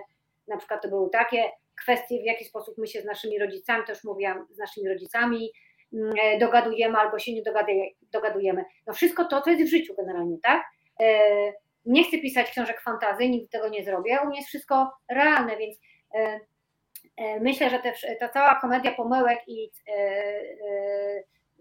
tak będę w ogóle pisać, takie mam zamiar pisać, tak mam zamiar pisać, że będzie to zawsze komediowe, będę chciała, żeby było dużo zwrotów akcji, żeby się działo, bo ja lubię jak e, książka wciąga, e, a nie jak przynudza. Może też pod tym kątem trochę patrzę. No i też jeżeli Państwu się podoba, no to, e, to, to nie widzę powodów, żeby to zmieniać. Ale tak, takie było założenie, żeby troszeczkę takich rzutów zrobić, żeby mógł czytelnik się zastanowić, o kurczę, to jest tak jak u mnie, hmm, to może ja też coś powinnam w tym swoim życiu nie wiem, zmienić albo się nad tym przynajmniej zastanowić. Hmm, takie było założenie, dokładnie tak jak mówisz. Kiedy dzisiaj słuchałam jeszcze jednej z rozmów z tobą, mm, u Zalatanej bodajże to było, e, to tak. przyznam, że wybuchnęłam śmiechem. Myłam akurat wtedy mm, szyby, więc trochę znowu się mm, były do mycia. E, kiedy okazało moja się, wina. że twoja wina, czuj się winna, to była sytuacja z apteki, kiedy jedna z przyjaciółek, to była chyba w pierwszej części, matka siedzi z tyłu, tak pierwszej tak się części, wydaje, tak. prawda? Tak. E, wypadają jej kulki gejszy. Mam nadzieję, że Państwo tak. wiedzą, czym są kulki gejszy. I ty powiedziałeś, że to się wydarzyło naprawdę. To się wydarzyło naprawdę. Wyobrażacie Czy... sobie? To się wydarzyło naprawdę. Wypadły koleżance kulki gejszy. I ktoś jeszcze chciał podnieść, Wie, tak? Wiecie, wiecie, jakie rzeczy generalnie w ogóle ludziom wypadają, naprawdę. Więc tutaj nie ma, drodzy Państwo, że wypada, nie wypada, rzeczy się dzieją, wypadają i należy to zarejestrować i zamknąć w takiej stopklatce. No to słuchaj, e, porozmawiajmy jeszcze o tym, bo tyle możemy w, powiedzieć, bo to się nawet na tak zwanych pleckach książki pojawia, że dziewczyny wyjeżdżają w tę podróż. Oficjalna wersja jest taka, że one sobie jadą do Budapesztu, do Spa i na tym tutaj poprzestańmy. Natomiast wyjeżdżają bez telefonów, taka wyprawa unplugged, więc powiedz mi szczerze, z ręką na sercu, ile razy zdarzyło Ci się w życiu, jako kierowniczce produkcji, przypomnę, i producentce, funkcjonować bez telefonu. Na wakacjach, załóżmy, że w ogóle jesteś poza sytuacją zawodową. Nigdy, dlatego napisałam taką książkę. E, chyba, że e, jak mi telefon padł, jak mi telefon padł, to mi się wtedy zdarzało, to miałam obruzione e, ręce do łokci z nerwów, że e, nie umiem funkcjonować bez telefonu. Nie, ja jestem przyklejona do telefonu, a w, zwłaszcza odkąd piszę, to w ogóle jestem przyklejona do telefonu, e, bo jakby e, media, fora, to jest e, mój drugi dom, ponieważ ja tam wynajduję bardzo ciekawe e, komentarze, pomysły, czytam, co ludzie mają do powiedzenia. Mm, więc nie, no ja szczerze powiem, że ja nie umiem funkcjonować bez telefonu. Nawet jak jeździmy w różne zakątki, najbardziej lubię podróżować w bardzo dalekie zakątki świata, bo wtedy czas jest inny niż w Polsce i wtedy jest spokój. Zresztą jak ja jeszcze mówię na przykład, byliśmy przed pandemią w Panamie i Kostaryce. Ja wtedy mówię, jestem daleko, nie mam komputera, w zasadzie jestem w dżungli, nie mam mnie. No to wtedy rzeczywiście prawie się nie odzywają. Czyli trzeba ale jak tutaj gdzieś wszystko. w Europie, ale jak tutaj gdzieś w Europie, no to już nie ma znaczenia, gdzie, gdzie jestem. Nie zapomnę, jak mm, e, parę lat temu odpalałam serial, e, e, było to w czerwcu, no ponieważ wakacje są wakacje, więc z dziećmi na wakacje zawsze muszę wyjechać i to choćby nie wiadomo, co się działo. Więc pojechaliśmy, pojechaliśmy nad Polskie Morze. No i co? No ja do dzisiaj pamiętam, jak no stop wisiałam na telefonie, e, ale co z tego, jak połowy nie słyszałam, bo tak wiatr po prostu wijał mi do słuchawki, że łatwiej byłoby mi, łatwiej byłoby mi być w Warszawie niż tam siedzieć w nerwach no ale są dla mnie rzeczy ważne i ważniejsze i e, mimo tego, że pracuję w takiej branży, jak pracuję, to bardzo dbam o to, żebym zawsze miała wakacje, wakacje z dziećmi, bo e, e, wakacje są tylko dwa razy do roku, znaczy wakacje i ferie, po pierwsze, a po drugie to uwielbiam podróżować, więc nie wyobrażam sobie z tego zrezygnować. E, słuchaj, odezwała się Bożena Stachura, aktorka, więc e, Bożena, to może Ciebie zapytam, czy już widzisz się w jakiejś roli, skoro szukamy tutaj producentów, to może szybki casting też e, zrobimy. Baśka, Lucy, Joanna, no to proszę wybierać. Słuchaj, ale ja się zastanawiam jeszcze dzisiaj, Asia, nad tym, jak to jest, kiedy masz gorszy dzień, I nie mówię o tym, że po prostu nie siadasz i nie piszesz, tylko chodzi mi o taki stan ducha, że osoby szczególnie, które się zajmują e, satyrą, pisaniem komedii pomyłek, występami kabaretowymi na scenie, w pewnym momencie mogą stać się jakby własnymi ofiarami w tym sensie, że są w takiej pułapce, że już zawsze musi być śmiesznie, zawsze musi być na wesoło, a wiadomo i nie wierzę, że było inaczej, że ty też miewasz momenty, kiedy ci się nic nie chce albo gorzej, po prostu się rozpadasz od środka, bo coś takiego się wydarzyło. Czy wtedy się zatrzymujesz? Czy, czy masz jakiś taki włącznik, że po prostu traktujesz to zawodowo i na siłę próbujesz wykrzesać, wiesz, żart, optymizm i to, żeby no nie zabierzesz ze świata smutków, ale żeby jednak na chwilę dać komuś uśmiech. Jak to u Ciebie działa? Yy, wiesz co, tak, oczywiście, że tak, że się denerwuję i płaczę i irytuję i wszystko, i wszystko naraz. Yy, nie, jak na przykład mam taką sytuację, że jestem w bardzo złym humorze albo naprawdę yy, jest mi po prostu źle, to ja nie wykrzesam z siebie jakoś specjalnie. Znaczy, to też jest inna sytuacja, bo ja piszę, tak? Co innego, gdybym była stand-uperką albo aktorką, to bym musiała te smutki zostawić z tyłu za sceną i wejść. To jest troszkę inna sytuacja. Natomiast pisać byłoby mi ciężko raczej to wykrzesać. Na przykład miałam taką sytuację podczas pandemii, jak się rozpoczęła pandemia. E, wszyscy byliśmy w szoku, wszyscy byliśmy zdenerwowani, wystraszeni. E, I ja również. Biegałam tutaj po schodach, żeby spożyć swoją własną energię. Żeśmy już siedzieli przepraszam, Lucynka napisała, moja serdeczna koleżanka, Lucy ma być ognisto ruda. E, no pomyślę nad tym, pomyślę nad tym Lucynko, czy Lucy ma być e, ognista ruda. E, I wracając do tego, był początek pandemii, absolutnie nie wiedziałam, co ja mam ze sobą zrobić.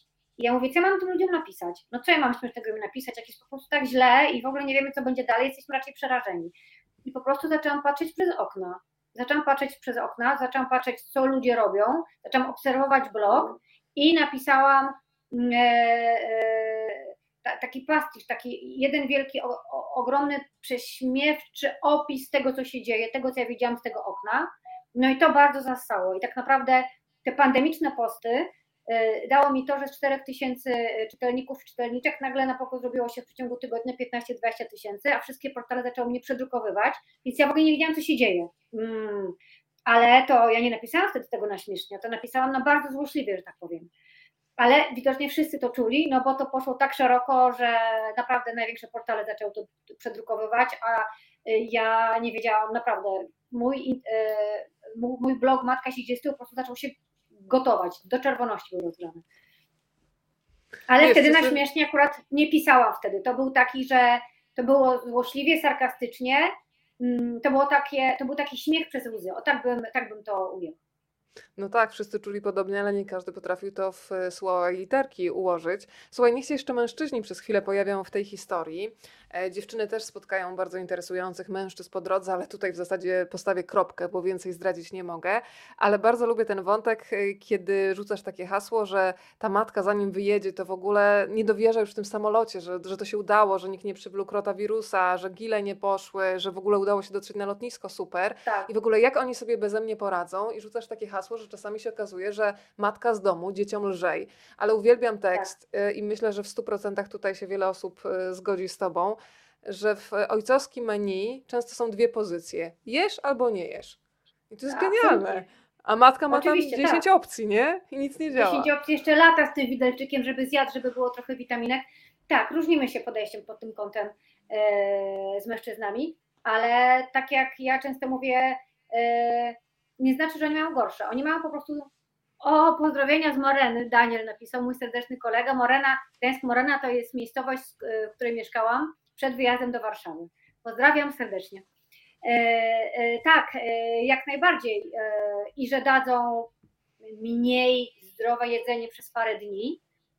Ja myślę, że tym dzieciom głowa skoro nie spadnie, tylko my matki tak mamy, że tak będziemy po prostu to wszystko tak cezelować, żeby tak było dokładnie, żeby było tak. Znaczy ja też dużo odpuszczam. No to nie jest tak, że bo wszystkiego nie da się być perfekcyjnym we wszystkim. Ja akurat kuchni jestem najgorsza e, chyba ze wszystkich moich życiowych zadań. E, ja nie lubię gotować i dla mnie to jest, jak ja słyszę rano, e, co będzie na obiad, to, to po prostu już tutaj nauczyłam się mdleć na zawołanie i wtedy oni już ode mnie nic nie chcą, naprawdę, bo ja mdleję na zawołanie wtedy się, o Jezu, mama, coś się stało i wtedy nie ma tematu obiadu, jak już to będzie. Ja czasami odpowiadam, że nic, a jutro mówię, zrobiłam na dwa dni. No i też działa. A dokładnie, Także dokładnie. No, trzeba jakoś czasami się ustawić. Chociaż ostatnio też usłyszałam, kiedy zamówiłam obiad, używając jednej z popularnych y, aplikacji, ojej, ugotowałaś coś? Ja mówię, nie. E, Volt, on taki Thermomix, czyli Voltomix. Ja mówię dokładnie tak, więc też zadziałało, więc jedz i nie gadaj. Taki hashtag w zasadzie należałoby tutaj do tego dorzucić. E, Słuchaj, jest taki fragment, kiedy Jana wypowiada zdanie: We wszystkich domowych rzeczach, w przeciwieństwie do zawodowych, jestem jednym wielkim niogarem. Czy to jest sytuacja, która ma jakieś odniesienie do Joanny Mokosy-Rykalskiej, czy niekoniecznie? Tak, w takich stricte domowych, domowych, e, to ja jestem, wydaje mi się, takim nieogarem. Ja w ogóle nie lubię tych rzeczy, bo są kobiety, które jakoś się w tym odnajdują. I ja naprawdę szacunek im za to ogromny daję. Nawet moja przyjaciółka jest jakoś tam, ona tak potrafi, że i ona mają, e, ch- chodzi normalnie do pracy, a oprócz tego ma ugotowane, uprasowane, jakoś tak. Ja mówię, "Kurczę, jak ty to robisz? Ja nie wiem, ja chyba tracę czas, generalnie gdzieś po drodze przechodząc z jednego pokoju do pokoju. Oczywiście, że mam multitasking, czyli tu przejdę, tu nóżką podniosę skarpetkę, tam przesunę stół, tu, tu coś innego zrobię. Natomiast generalnie ja nie bardzo lubię te, te, te roboty domowe, ale jakby mnie ktoś poprosił, żeby cokolwiek zorganizować, co się dzieje poza domem, wyjazd, wycieczkę, urodziny, imieniny, teatr w szkole, napisać scenariusz, pokłócić się z nauczycielami, wykłócić, żeby dzieci miały lżej, e, jestem w stójce klasowej u starszej e, córki, to ja to wszystko z ogromną przyjemnością, e, nawet do sklepu wyjść czy coś, to ja to wszystko z ogromną przyjemnością, ale tych takich, tych takich domowych to tak, to ja tak, tak nie bardzo, tu zapomnę, tam coś przypalę. No, ale zarządzasz tam nawet, zanim zaczęłyśmy, to tam powiedziałaś, gdzie co jest wydrukowane, tu zadanie domowe. Ja miałam wrażenie, No, że ty rozdzieliłaś tak, zajęcia, czym się mają zająć przez najbliższą godzinę, jak mama będzie zajęta. No nie? tak, no tak, tak, tak. Kierowniczka. No, ja gdzieś, ja gdzieś, no tak, no jak w domu też kierownicze, oczywiście, w domu też kierownicze, nie ma co tutaj mm, ukrywać wcale. E, Natomiast ogólnie to mm, powiem szczerze, że przez parę lat mąż powiedział, że mam nie tykać pralki, bo jak parę razy wstawiłam na przykład, to pomieszałam i zafarbowałam, więc pod takim kątem to zdecydowanie jestem nogarem. No, no ale no nie można być we wszystkim dobrym, prawda? Coś E, trzeba odpuścić, zostawić mężczyznom. A pani Małgosia jeszcze napisała cnoty niewieście. E, Hasło do, dotyczące cnót niewieścich też się pojawia w książce e, Matki Przodem. E, To ja jeszcze pokażę, jakiego języka i jak opisują rzeczywistość dziewczyny. Bardzo lubię, tutaj miałam taki moment, kiedy znowu kawę nie powinnam pić nad książką. Miała tak utlenione włosy, że mogłaby oddychać pod wodą bez powietrza. Ładne to bardzo, Janno, bardzo Ci Bardzo dziękuję. ładnie. Ale sobie pomyślałam, że z jednej strony, no od razu, żeby nie było, że ja tutaj do blondynek piję, bo tam są opisy niezależne od tego, jaki ktoś ma kolor włosów, więc żeby tutaj od razu gaszę ewentualne pożary. E, Natomiast e, muszę Ci powiedzieć, że wyobraziłam sobie taką lożę szyderców Muppet Show, nie? że każdy z nas czasami siedzi w tej loży, ale czasami się oburzy, nie no jak tak można, a potem sobie, e, mm, nie wiem, jak ludzie siedzą i komentują przed telewizorem programy, nie? Wtedy co Ależ tam się dzieje? Jak, jak się gada do telewizora, ale tak to grzeczne i ułożone w twarz komuś nie powie, nie? A tam, my akurat sobie tutaj właśnie w moim najbliższym gronie wszyscy z siebie tak się naśmiewamy i, i szydzimy z siebie absolutnie, jesteśmy do tego zupełnie przyzwyczajeni. Zawsze mówimy, że im gorzej, tym lepiej generalnie, więc to po prostu trzeba mieć dystans i odpowiednie poczucie humoru. Ja chciałam dodać, że e, ostatnio moja przyjaciółka e, spotkała się z jednym mężczyzną, którego poznała chyba w sieci. Mówi do mnie, wiesz co, Asiunia, ale to, bo to jest taka sytuacja, no on jest nawet wszystko, niby jest wszystko z nim w porządku. Ja mówię, no, no niby, no czuję coś, że coś Jest Coś jakieś nie ma. ale. jest jakieś ale, no to co? Wiesz co? No on kurde ma jakieś inne poczucie humoru, on się śmieje z zupełnie innych rzeczy. Ja mówię, Przegrana co ja mam sprawa. zrobić? Ja wiem, co zrobić? No zostawić, no od razu nie brnąć dalej, nie dogadacie się na żadnym polu. Tak, to, to coś w tym jest. Ja absolutnie uważam, że e, poczucie humoru jest ważne w związku generalnie, e, zarówno e, tym damsko-męskim, jak i także przyjacielskim, bo jak ktoś nie rozumie, nie kuma, no to może się pogniewać, może sobie pomyśleć, ale o co jej chodzi. Bardzo często za, y, za podobnym poczuciem humoru idzie światopogląd, zauważyłam, bo to, mm, no, to idzie w bardzo, w bardzo dużej mierze, tak. Tak W 100% się z Tobą zgadzam. Ja bardzo długo nie doceniałam tej cechy charakteru, a dzisiaj to jest moje numer jeden przy relacjach z ludźmi, bo za poczuciem humoru idzie też inteligencja i poczuciem humoru naprawdę w związku się rozbraja bardzo wiele min. Jeżeli go nie ma, no to zaczynają się problemy. A powiedz mi, jak na to Twoje nowe otwarcie, nowy rozdział w życiu, czyli zostanie pisarką, zareagowały twoje dzieci? Bo mam takich znajomych, y, których dzieci są młodsze od twoich, bo są jeszcze na przykład w przedszkolu i kiedy powiedziały w przedszkolu, że mama jest pisarką, to usłyszały, ta, chciałbyś.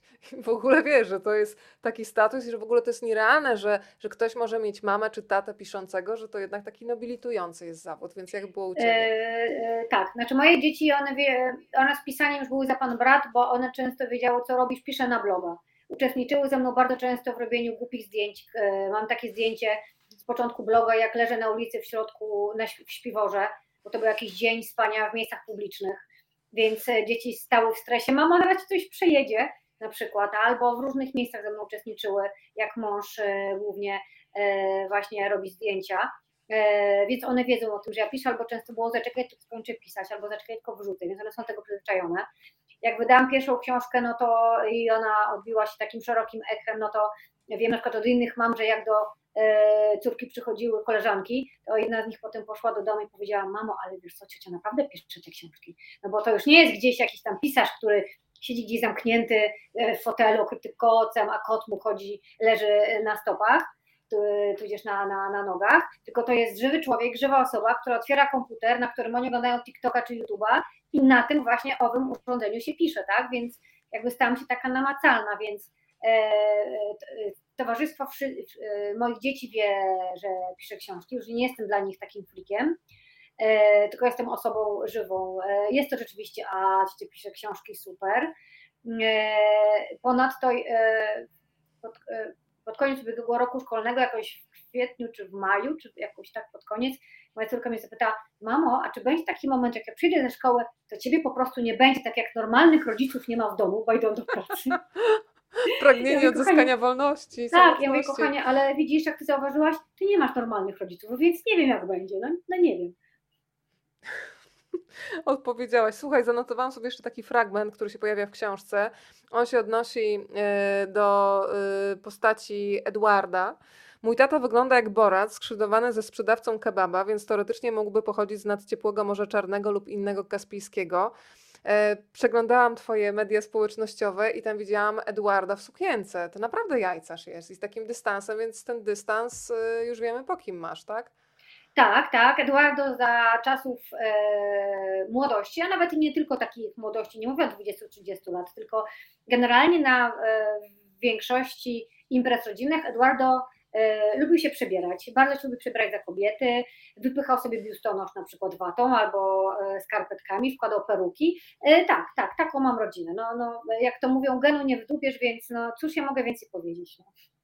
Zresztą mój brat teraz, mój brat chciałam dodać, Łukasz, e, jest, e, e, idzie w jego ślady, bo też się uwielbia przebierać.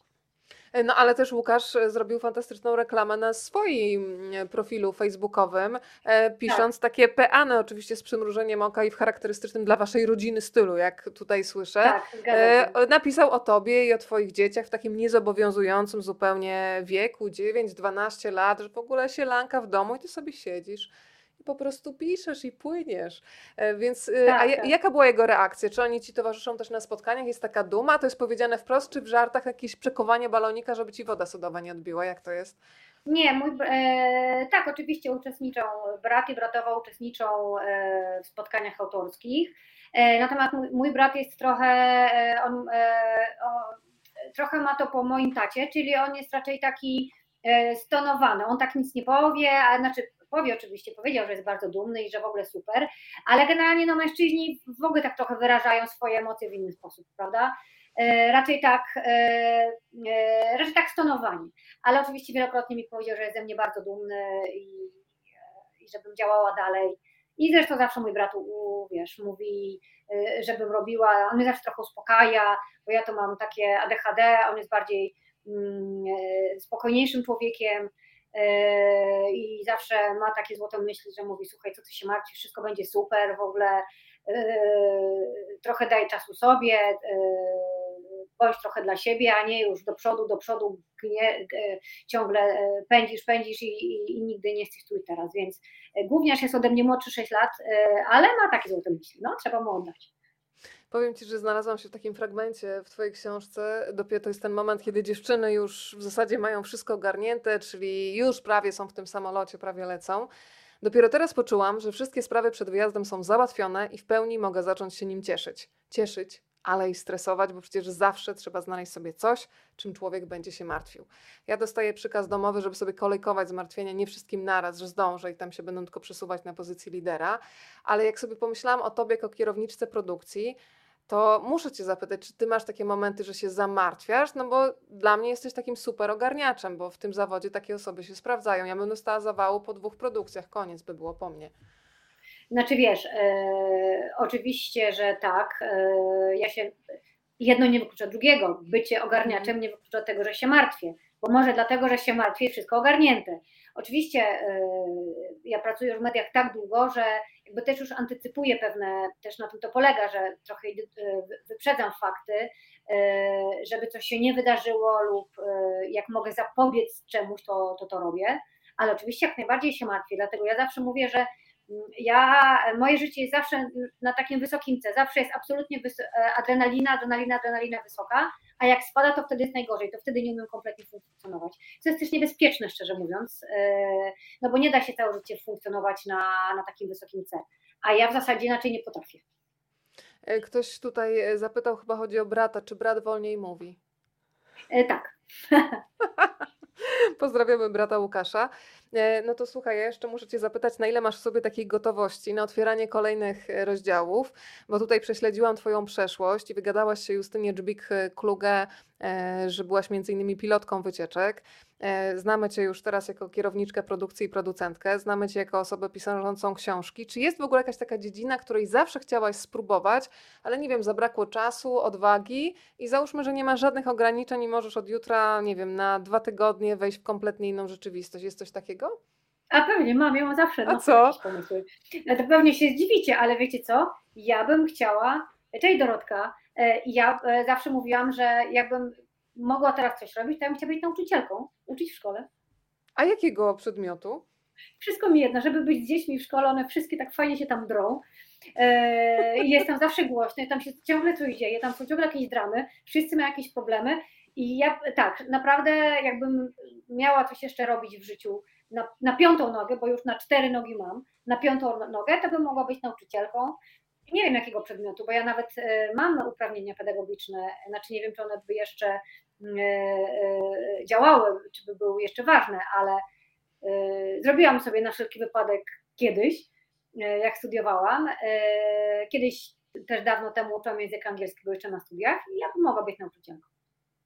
O proszę, tutaj mamy zaprzyjaźnionych ludzi po drugiej stronie. Pozdrowienia dla Łukasza. Wolniej, ale poczucie humoru to samo, więc już całą tutaj rodzinną historię Państwo mogą poznać. E, ja od wspomnianej Agi Paśko, czyli tej kobiety Zen, która pyta, Asiu, gdzie jesteś? Mam dzisiaj obietnicę, że mogę Państwu rozdać dwie książki, więc już teraz poproszę o hashtag rozmawiam, bo lubię i za chwilę uruchomimy naszą maszynę losującą i zobaczymy, do kogo się ten los uśmiechnie, bo żeby wygrać, to trzeba dać losowi szansę, więc to jest ten moment. Dajemy Państwu kilkadziesiąt sekund żeby tutaj sprawnie e, komentować w tej sprawie. Natomiast Janna, muszę Cię zapytać, bo to pytanie oczywiście się już pojawiało. E, ja tutaj nie chcę stosować presji, ale jednak trochę muszę. Czyli kiedy kolejna książka i może przynajmniej trochę zarysujmy, bo powiedziałeś, że na ten opis trasy promocyjnej w takiej formule satyryczno-komediowej to jeszcze nie czas, bo za mało materiału. To czy jest już materiał na coś konkretnego? Mm, jest pewien zamysł w głowie, tak, jest pewien zamysł w głowie. E, no chciałabym, żeby to też były. Hmm, powiem tak. Trzecia, e, na trzecią książkę mam pomysł taki, trochę tak jak się kończy druga. O coś, coś, coś w ten deseń, że ja, ale nie powiem. No właśnie. Nie powiem, właśnie nie powiem. O, tak, tak wymyśliłam. Trzeba przeczytać, żeby wiedzieć. Generalnie myślałam, żeby. Generalnie Joanna dostaje, e, nie, nie powiem, no nie powiem, no nie mogę, no widzicie, nic o tej książce nie można powiedzieć, skandal. E, generalnie myślałam, żeby e, kolejna książka trochę toczyła się mm, w, w strefie filmowej. Czyli do branży wchodzisz, tak? Tak, w branżę filmową. No to jestem ciekawa, jak koledzy zareagują, a w ogóle jak koledzy podczytują w przerwach pomiędzy ujęciami, bo jak stwierdziłaś na początku, nam się bardzo dużo czeka, więc e, jak to jest? E, dużo osób czytało na pewno, bo mi o tym mówiło, a jeszcze nawet e, podpisywałam na planie, więc było mi niezmiernie miło. E, tak, myślałam, żeby książka działa się w branży filmowej, ale mm, oczywiście w charakterystyczny dla mnie sposób taki komediowy i sarkastyczny. Natomiast nie powiem więcej, bo nie chcę zdradzać. Na razie muszę chwilę odpocząć na pewno, no bo jak ja to mówię, po, e, tuż po porodzie nie zachodzi się drugą ciążę. E, jednak napisanie książki jest ogromny wysiłek psychiczny, ale dla mnie przede wszystkim fizyczny. Nie wiem, który, który większy, bo to siedzenie w jednym miejscu. No wiecie, no to nie, niełatwo się pisze książkę. To znaczy, no może tak marzy, siada w dwa miesiące pisze. Słyszałam, że są tacy, co piszą parę książek w roku. Ja tak nie potrafię. E, natomiast mm, szczerze mówiąc, nie wyobrażam sobie już chyba życia bez pisania. E, na pewno zaraz wrócę znowu do pisania na blogu, bo ostatnio tam niewiele piszę, ponieważ ciągle gdzieś podróżuję e, i nie wystarcza mi na to czasu, tutaj mówię zupełnie szczerze. Natomiast mam już całą kolejkę tematów, których chcę pisać na blogu, bo już mi się troszeczkę zebrało, ale na pewno chcę napisać trzecią książkę. A co bym chciała teraz, e, albo co się uda oczywiście, nie wiem, ale na pewno bardzo bym też chciała zrobić e, film z drugiej książki.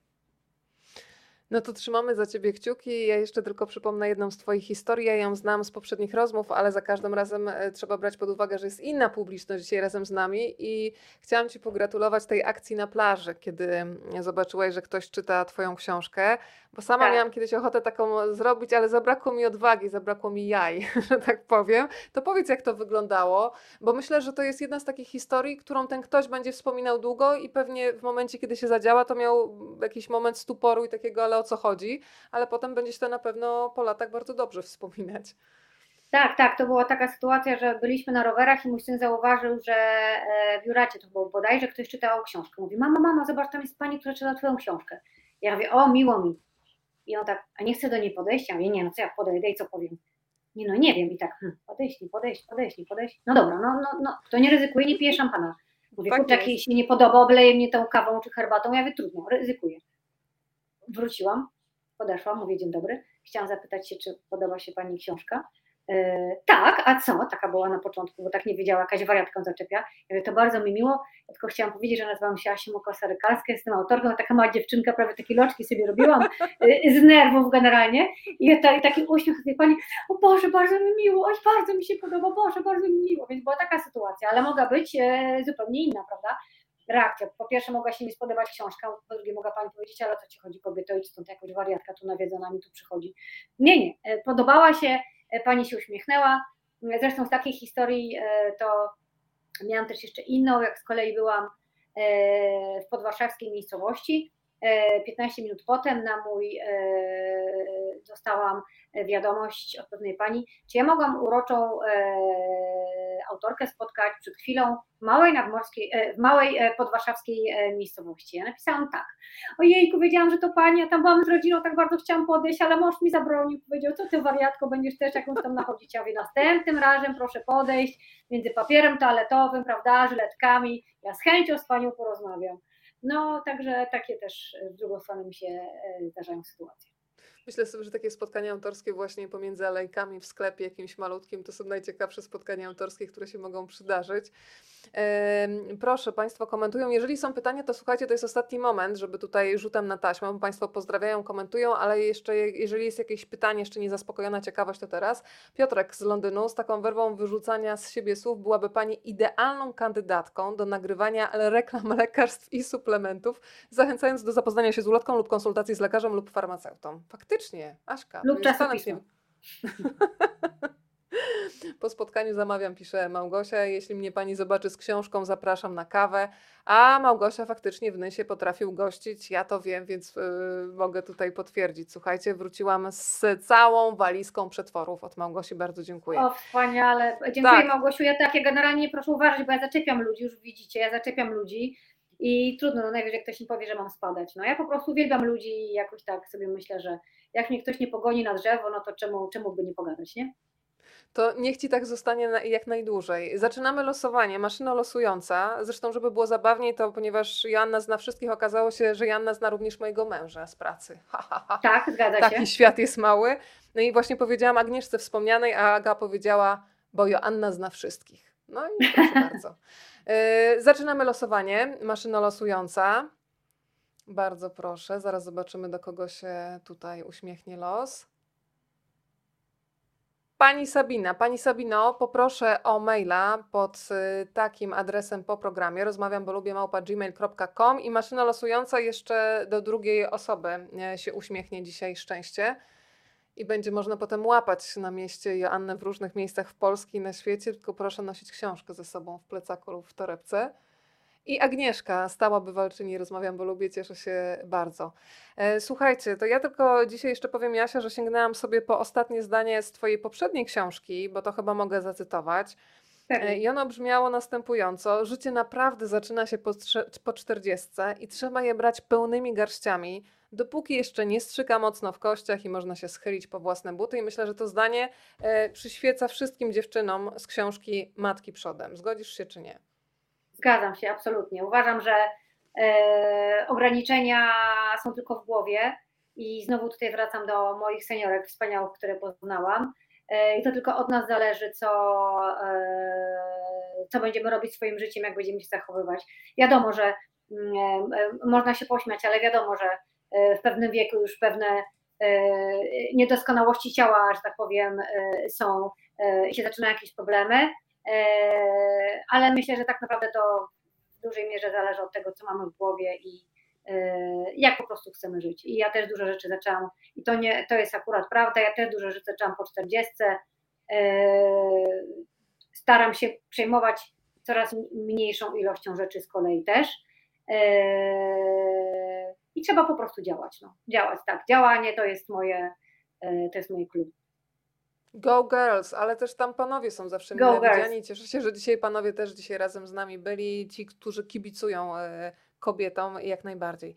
Jasia, bardzo Ci dziękuję za to spotkanie. Matki przodem, podtytuł Jak wylądowałyśmy w ciemnej D. Tutaj mamy trzy gwiazdki i E na końcu, więc Państwo oczywiście sobie wszystko dopowiedzą. Życzę spokojnej nocy, a czy Tobie się czasem y, w snach pojawiają rozwiązania konkretnych sytuacji, czy nie bardzo? E, W snach e, może nie, ale bardzo miałam wielokrotnie tak, że budziłam się w nocy na przykład i coś wymyślałam. Wtedy musiałam wstać po telefon, żeby to zapisać, bo myśli są ulotne, już się tego nauczyłam. E, Wybudzała mnie myśl w środku nocy, tak bym to ujęła. To to jest praca No, jeszcze tak bardziej w sumie wymagająca, tak teraz myślę, pisanie książek, niż bycie kierownikiem produkcji, bo tej machiny głowy nie można zatrzymać. No ciężko jest otwarta zatrzymać, właśnie o to 24 na dobę, nie? No właśnie, tak to jest niestety.